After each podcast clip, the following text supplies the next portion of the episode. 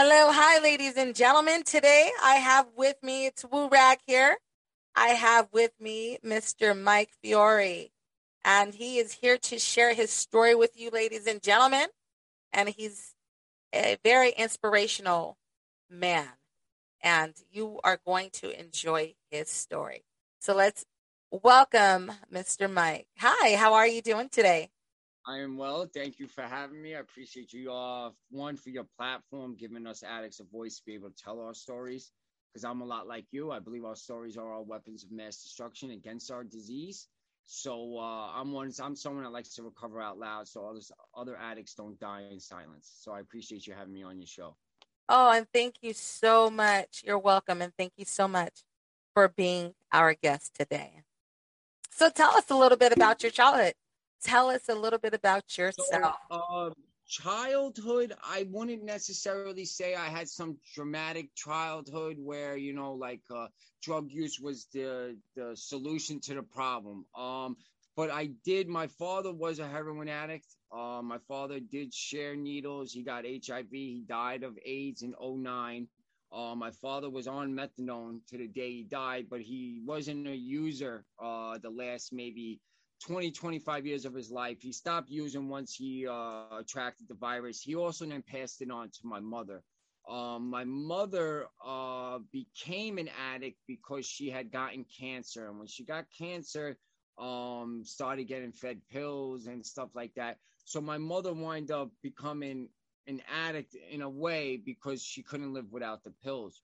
So, I mean, I grew up around it. My grandfather was a heroin addict. My father was. I never did heroin because my father took that, that, shot for me. You know what I'm saying? Me seeing my father get AIDS from heroin use uh, made me think, you know, that's what a drug addict was. A drug addict was someone that did heroin and smoked crack. I do pills, I do coke, I do special K, I do ecstasy. Those are party drugs. I'll stop when I get in my 20s. You know, you know how we like to think sometimes. Right. So, um, so that the child I, I didn't grow up in a household of junkies though you know like that we had christmases we had thanksgivings my father raised two kids that weren't his and they called him dad I, the only thing that I I now looking back and you know dealing working with a psychiatrist, my father wasn't present at certain things because of the methadone. Um, because he was on he had AIDS, the, the dose goes real high, maybe 250 to 300 milligrams they put you on because the AIDS actually eats it out quicker. So like he wasn't at baseball games, he wasn't at football games, he wasn't at graduation. Right. So like he wasn't present in that sense. Um, you know, every time I came home, he was in the bed, my mother was on the couch, you know, like but as far as, you know, like uh child abuse and stuff like that, none of that was there. I felt love. Um, my issue, what led me to really drug use was perception.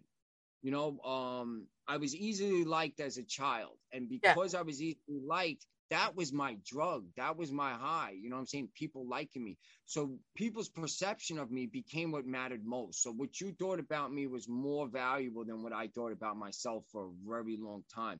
Like if you thought I had something, I didn't have it, I was cool with it. If you thought I did something, I didn't do it, I was cool with it. So like there's a quote, a friend of everyone is a friend of nobody.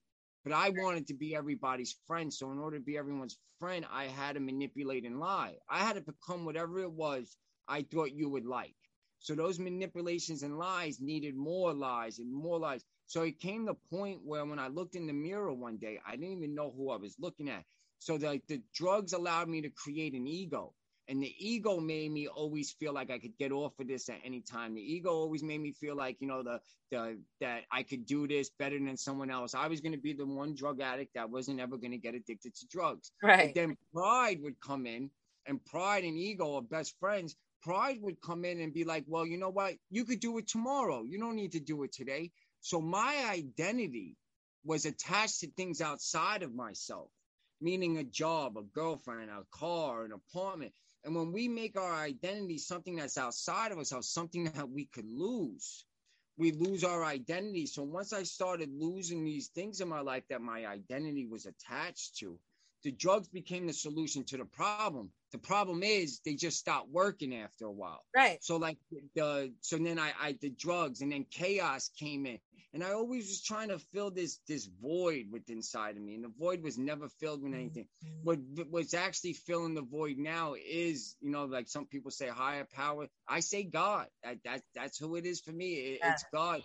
God is good, and God allowed me a lot of things to change. And I guess we'll get into that a little bit of how I'm sustaining, how I'm sustaining my recovery through, you know, my faith in God. But yes. basically, my, my childhood wasn't something to be. I just like doing drugs. Be honest yeah. with you. You had a pretty good childhood. You came from a loving home. So, what yes. was like life like before you started using? Um, see, I I don't think the drugs are the issue. I think they're a issue. I was still the same person before drugs, starting things, not finishing them, running things into the ground, uh, taking advantage of people, self-centered, selfish. I had all the characteristics. That's why I don't think we're addicts because we use drugs. We use drugs because we're addicts. You know what I'm saying? The, the, the thinking, the processing, the preparing, the critical thinking, all the stuff that we do, I think is already there before the drugs. We just happen to use drugs. Some people eat, some people gamble, some people got sex addiction. That's why there's so many forms of addiction, in my right. opinion. Okay. So then, why did you get started on them? Um, I why I got started. I see. I don't ask whys no more. I ask how. You know what I'm saying? Or how, how did you? Okay. How come I got started? Right. Okay. How come? How? how? I, I I was born on methadone. My mother was on methadone when I was born, so I did some science research because I'm a I'm an avid. You know, I go to the. University of Google and the University of YouTube. You know what I'm saying? So I, I find all my information from there. So like I, I realized that when I was born on methadone, um, when I my body already went through withdrawal as an infant, you know what I'm saying? So when I first used drugs, it, it brought things inside of me out that the normal person. It just started off with smoking some weed. Then it started off, you know, when I was a kid, ecstasy was big you know, oh. and then we doing ecstasy, everything. But I had such an addictive personality that even songs or food or video games, I would play the video game so much until I hated it. I, I you know, I ran into the ground. Food, I'd eat pizza every day, every day. I can't eat pizza no more. You know what I'm saying? Like eh, it's just my addictive personality was always present. So like the it, that's what I think the drugs just helped take me help me escape from things and help me take me to a place where you know it was magical. It was magical in the beginning. I'm not lying. I, I loved it in the beginning. Well, how old are you? I'm 38. Okay, you're 38 and you're you're pretty young. Yes. And how long did you stay in addict? Uh, I started at I, heavy, where I I consider myself an addict when my life became unmanageable, where I couldn't right. function with mm-hmm. the drug. So I'm gonna stay around 18. Um, right now I'm living in a treatment facility in New York City where they detox you off the methadone. So on November 3rd, I actually successfully detoxed off 140 milligrams, which I was on for 12 years. I went four months without sleeping. Uh, when I say no sleep, I literally mean no sleep. You have to withdraw um, off of it, right? Yeah, well, you, the withdrawal it kind of eases because they do a blind detox with the methadone. They could bring you down by like single digits and stuff, but you're still gonna go through some. But for 12 years, it takes five years for it to get out of your bones. You know, even when you stop methadone. I don't know where uh, the street term where you're at in New York City they call it liquid handcuffs because oh. it, it it's it's impossible to get off. It's one of the most hardest things because dope is three, four days of withdrawal, you know, stuff like this right. is almost 20 days. You really can't do it cold turkey. Some people have in jail and stuff. Right. But so on November 3rd, I successfully detoxed off methadone. My father's been passed away since 09. I lost my mother three weeks later, and this is where my life changed. Um, I lost my mother on Thanksgiving. My mother was my best friend. My mother was my crutch. My mother was also my plan B. And this is where my faith in God just really happened. And people think I'm crazy when I say that. What? Tell my, me the story. Losing my mother was a blessing because my mother's health, her quality of living was not that of somebody that should have to endure. Right. She was 68 pounds, no muscle mass. She couldn't walk. So my mother was always my plan B. I never had to pay my rent. I never, I was always able to go. When you have a plan B in life, you never go hard enough on plan A. That's right. So when, so when God removed my mother out of my life, I had to find myself that unconditional love, the one person in my life that would love me no matter what's no longer here. So what now? It's either it's either fight or flight, right? It's either right. you're gonna do it or you're not gonna do it. And God is his wisdom is so great. This is why I don't question anything in my life. Um, his wisdom's so great. He knew I was ready for it. So my perspective, right? Perspective equals potential. How you look at anything is how you look at everything. So when my mother passed away, uh, I one I refuse to give my mother's death to an addiction that gives nothing back. All our addiction wants is to take our life, so it can take our life and then ruin our family's life. So you know what? Fuck my addiction. You're not gonna get my mother's death. I got to see how temporary and fragile life is. You know what I'm saying? Through watching my I watched my mother fight through four different cancers in the last three years, being eight, having AIDS having no white blood cells. You know what I'm saying? Like uh, she showed me, she's the epitome of, of what someone could do when they have the right sight, you know, the, the right mental and just want to live. So yeah, absolutely. When I, when I lost my mother, my perspective changed. Things stopped being so personal because when I was in active drug use, everything was personal. personal. I need you to fix my life because if you didn't fix it, I could blame you because I didn't rely on myself. Right. Everything was personal, you know. Like I thought people were always talking about me, you know. Like it now it's switched. I things aren't happening to me; things are happening for me. Therefore, everything has value. Like I wake up with hell of anxiety every day. It's like a hundred hands in my stomach, and the best remedy for anxiety is to get productive. So every day I wake up, I'm productive because that's the only way to kill my anxiety.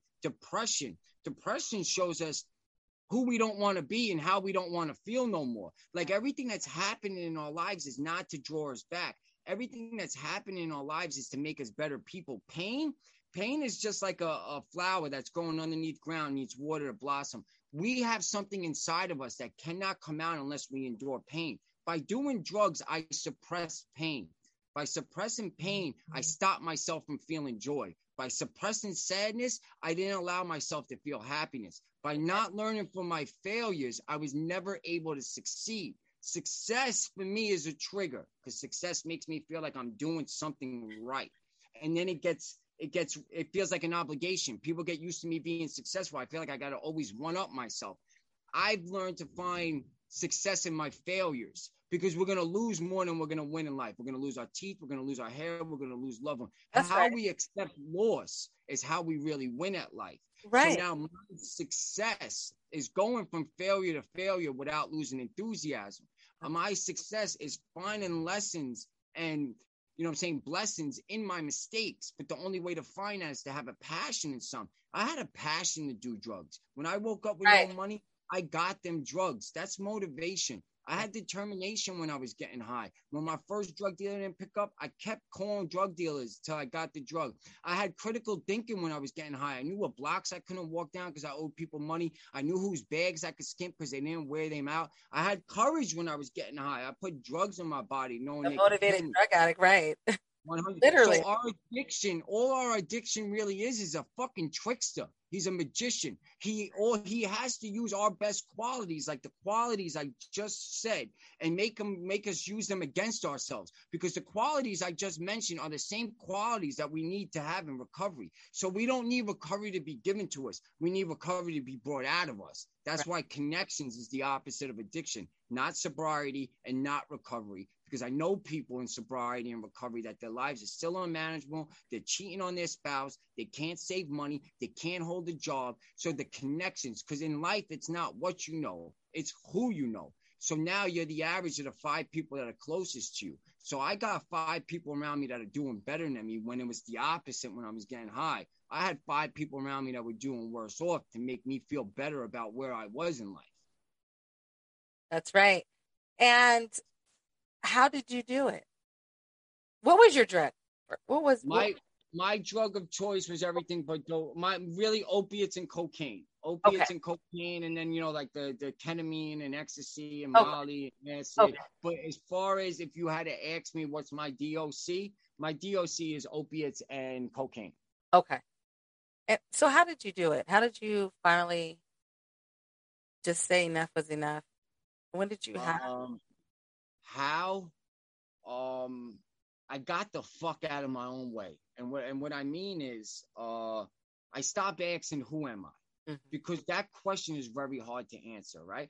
Who am I, right? By by asking myself that question and not finding the answer, I would come up with my own answers. And we got to remember our addiction speaks to us in our own voice, right? right? So when we're not saying things out loud, our addiction can manipulate things. And I'm going to give you an example. You ever have something sound so fucking Gucci in your head, but then you go to tell someone you can't even get the words out? Oh. That's oh. our addiction speaking to us in our own voice.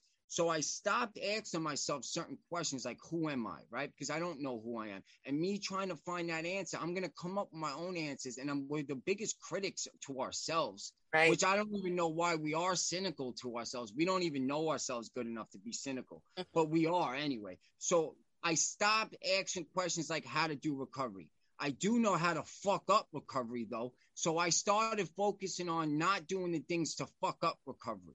You know what I'm saying? I don't know what I want in life, so I don't ask that question. I do know what I don't want in life, though. So I stop doing the things that bring the things into my life that I don't want. That our past is a beautiful thing. Change is inevitable. So I stopped trying to change the past because the past don't need to be changed. The past needs to be learned from. I made change building for the future. It sounds sexier and it's more, you know what I'm saying? And I really, and it's a cliche, and I used to fucking hate hearing it I really just live in the moment. It's the only thing that really has value. Today is called today. It's not called yesterday. It's not called tomorrow. You know what I'm saying? Whatever we do today is the only thing that's important. What we take from yesterday is our choice. Whatever we did yesterday, good or bad, is irrelevant if we don't take it today. If you take something bad into today, that makes it relevant. If you take something good into today, makes it relevant. What we do today, though, is very relevant for what do tomorrow. Because if we're waiting for tomorrow for something to happen, it's not going to happen. So I had to start finding things I don't want to do. So I started waking Good. up. And I think that's I important. I, I think that that you, that's what can keep people straight. Remembering on doing the things that will, you know that you don't want to do, so you don't go back down that same path because mm-hmm. it's just not worth it, right? And so, yes. what is life like like for you today? Life is oof, beyond my wildest dreams. So, like I said earlier, I live in a treatment facility. So, while I've been in this treatment facility the last six months, uh, I created my own clothing line. Uh, my clothing line is actually sold out. It could, it could, you actually could buy it on Amazon. I have worldwide distribution.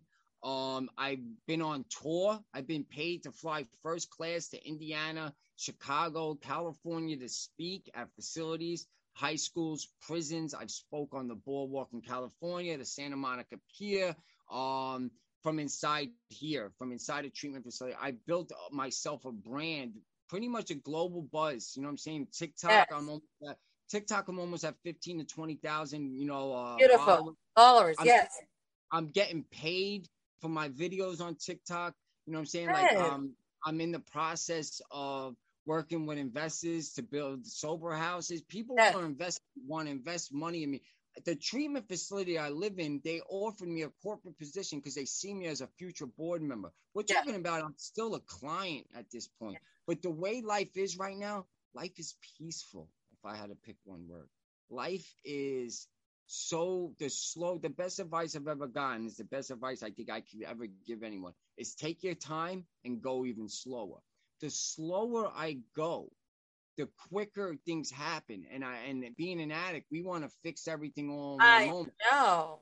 And they say what's one thing you have to change. They say everything. I don't agree with that. I think you just got to change your perspective Absolutely. because how you see yourself is how you see the world. If you hate yourself, you're going to hate the world. If you love yourself, you're going to love the world. If you trust yourself, you're going to allow people in your life to trust because it's not about having people you trust in your life because we can make bad decisions on people. It's about right. having trustworthy people in your life. And what I mean is the audio got to match the video. What they're saying, they got to be doing. It can't be like a Bruce Lee flick where their right. mouth is moving one way and words are coming out the other.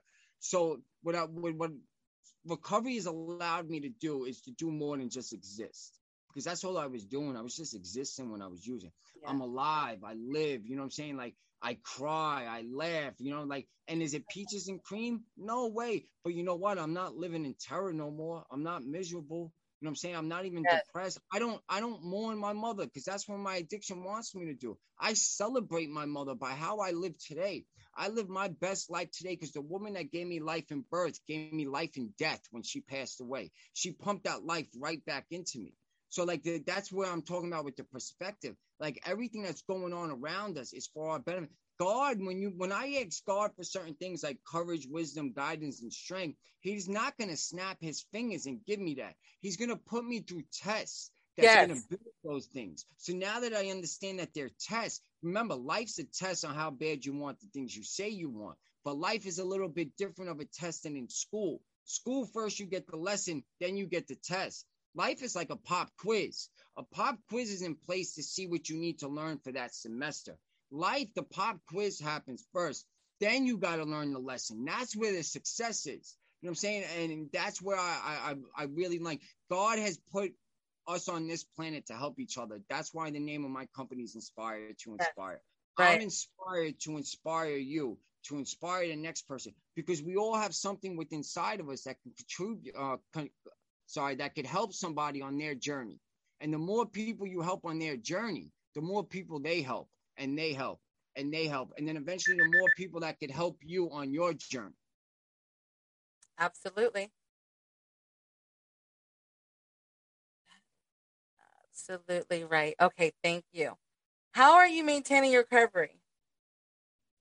Uh, I go to NA. Uh, I pray. I read the Bible. I make phone calls before I make stupid decisions. Um, whenever I get uh, whenever I get a thought, I say it out loud to somebody. I don't care because people are going to judge us either way, right? They're going to judge us if we're doing good or bad. And at the end of the day, it's really none of my fucking business what people think about me anyway. It's about my recovery. That always comes first. So I have people in my life that I could call and be like, yo, you know, like whenever I'm feeling a little, I don't take advice from my doubts no more. And I was real good at taking advice from my doubts. Whenever I start doubting myself, I pick up the phone, I call somebody because it's just something I journal. I'm an advocate journal. I got a personal journal, gratitude journal, and anger journal. You know what I'm saying? And and I write in them as much as I possibly can. Uh, I read as the Bible as much as I possibly can. But we got to remember, a healthy routine is great, right? What I've learned is that life on life terms will come. So our healthy routine at times is going to get derailed. So what I do sometimes, in times of peace, you prepare for war, and in times of war, you pray for peace. So when I'm at a peaceful state, I prepare myself for war. Sometimes I'll I'll make my daily schedule and I'll, I I won't follow it to deal with the anxiety, to deal with those feelings, to learn how to you know what I'm saying deal with it when life on life terms come. Because wishing something to not happen is not a good place to go. I didn't make recovery a right or wrong thing. When we make it a right or wrong thing, we're critiquing every move that we make. Is this right? Is this wrong? Is this right? And when we're like that, we're not at ease. I made recovery a fall and get up thing. Because it's a fall and get up thing for me now, it's like Rocky and Rocky Four. I don't know if you ever seen the movie Rocky. Of course. He, he keeps getting knocked down. The more he gets knocked down, the more he pops up. The more he pops up, Dolph Lundgren gets discouraged because he can't knock him out. The more that we know we're gonna get pop, we're gonna pop back up. We build self-esteem, we build self-respect. But knowing that we're gonna get up when we fall, we fall forward. Because life and recovery are the same thing. They're uphill fight. When you're walking uphill and you trip over your feet, you fall forward. Unless you're walking straight up and you're gonna fall back. But me trying to make life easy was me trying to make life a downhill thing. And when you trip and fall walking downhill, you're gonna fall and break your ass. So now when I fall in life, I fall forward in a metaphorical sense. I see the lesson, I learn the ble- I see the lesson, I see the blessing, I keep it moving because it's all about the next best choice. Because I never made recovery a choice. I thought I used against my will and I was wrong. And this is just my own personal opinion. By me thinking that I used against my will, I never had the will to stop. Us choosing to give our will back to God is exactly what I just said. It's a choice. We have to make recovery a choice. Otherwise, the choice will never present itself. And if the choice never presents itself, we'll never take the chance on recovery. If we never take a chance on recovery, we'll never be able to change our lives. So it's choice, chance, and then you know what I'm saying. The, then then you can uh, make the change. Yes, because what's going to happen in life is that you're going to go through the trials and the tribulations. Yeah. And in the times of the sad times of the the times where you're going to lose your loved one, your your kids are going to get sick, things are going to occur in life.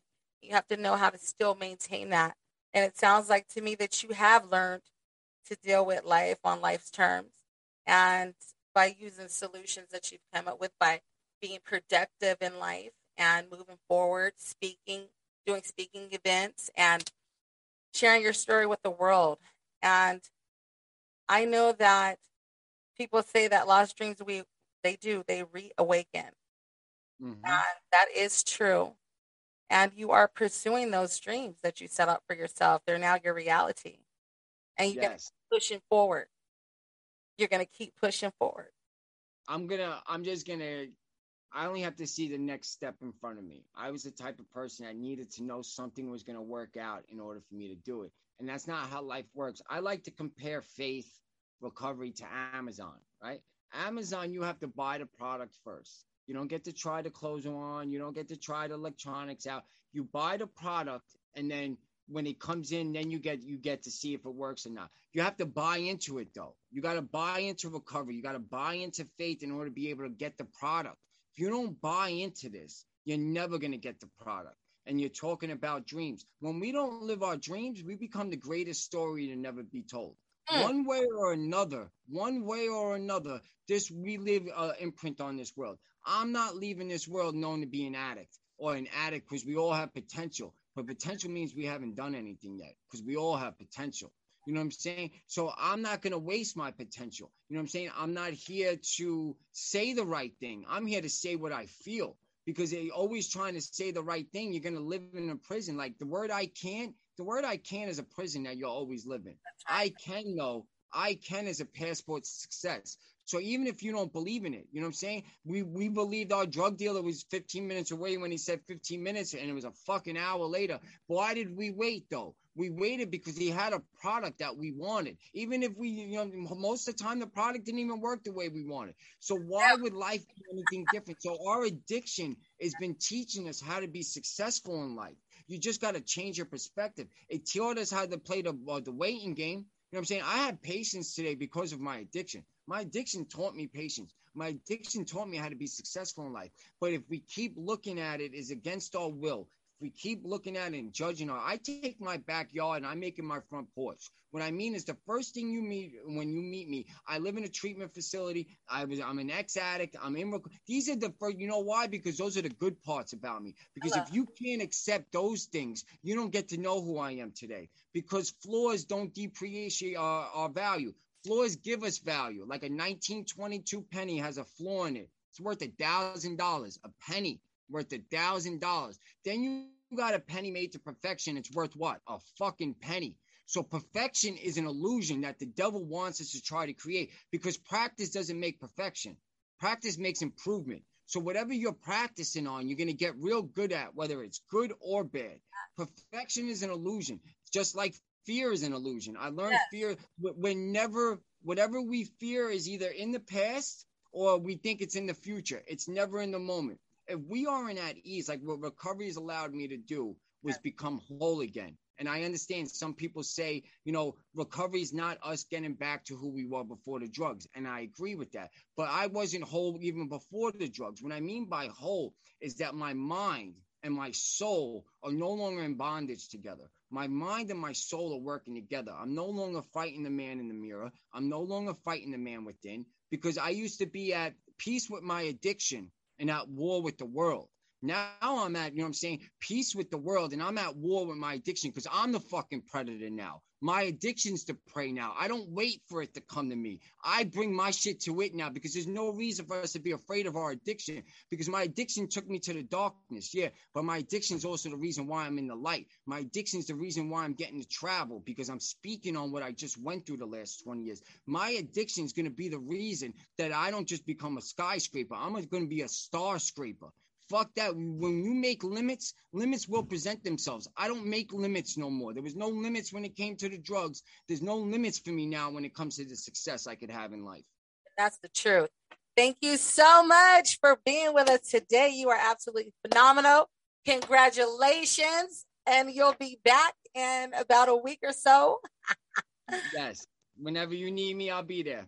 Thank you. Please let our audience know where they can follow you, reach you. Sure. So on TikTok, my uh, handle is Inspire the number two, inspire underscore. On uh, Instagram, it's Mike, M I K E, Fiore, F I O R E, 118. And on uh, Facebook, it's just Michael Fiore. Michael Fiore, thank you so much. You are a star. Thank you for turning your story, your real life true story, right here in the flesh. thank you for helping the world and making a difference. I'm so proud of you. And thank, thank you. Thank you for having me on. I appreciate you. Just keep doing, keep giving us a platform to say our voice because there's somebody out there that needs to hear that they're not alone and they're not going through what they think they're going through by themselves. And they know there's people out there that help them get through what they're getting through. Thank you so much. Yes. Enjoy. Talk. All right, bye-bye. Thank you. Bye bye.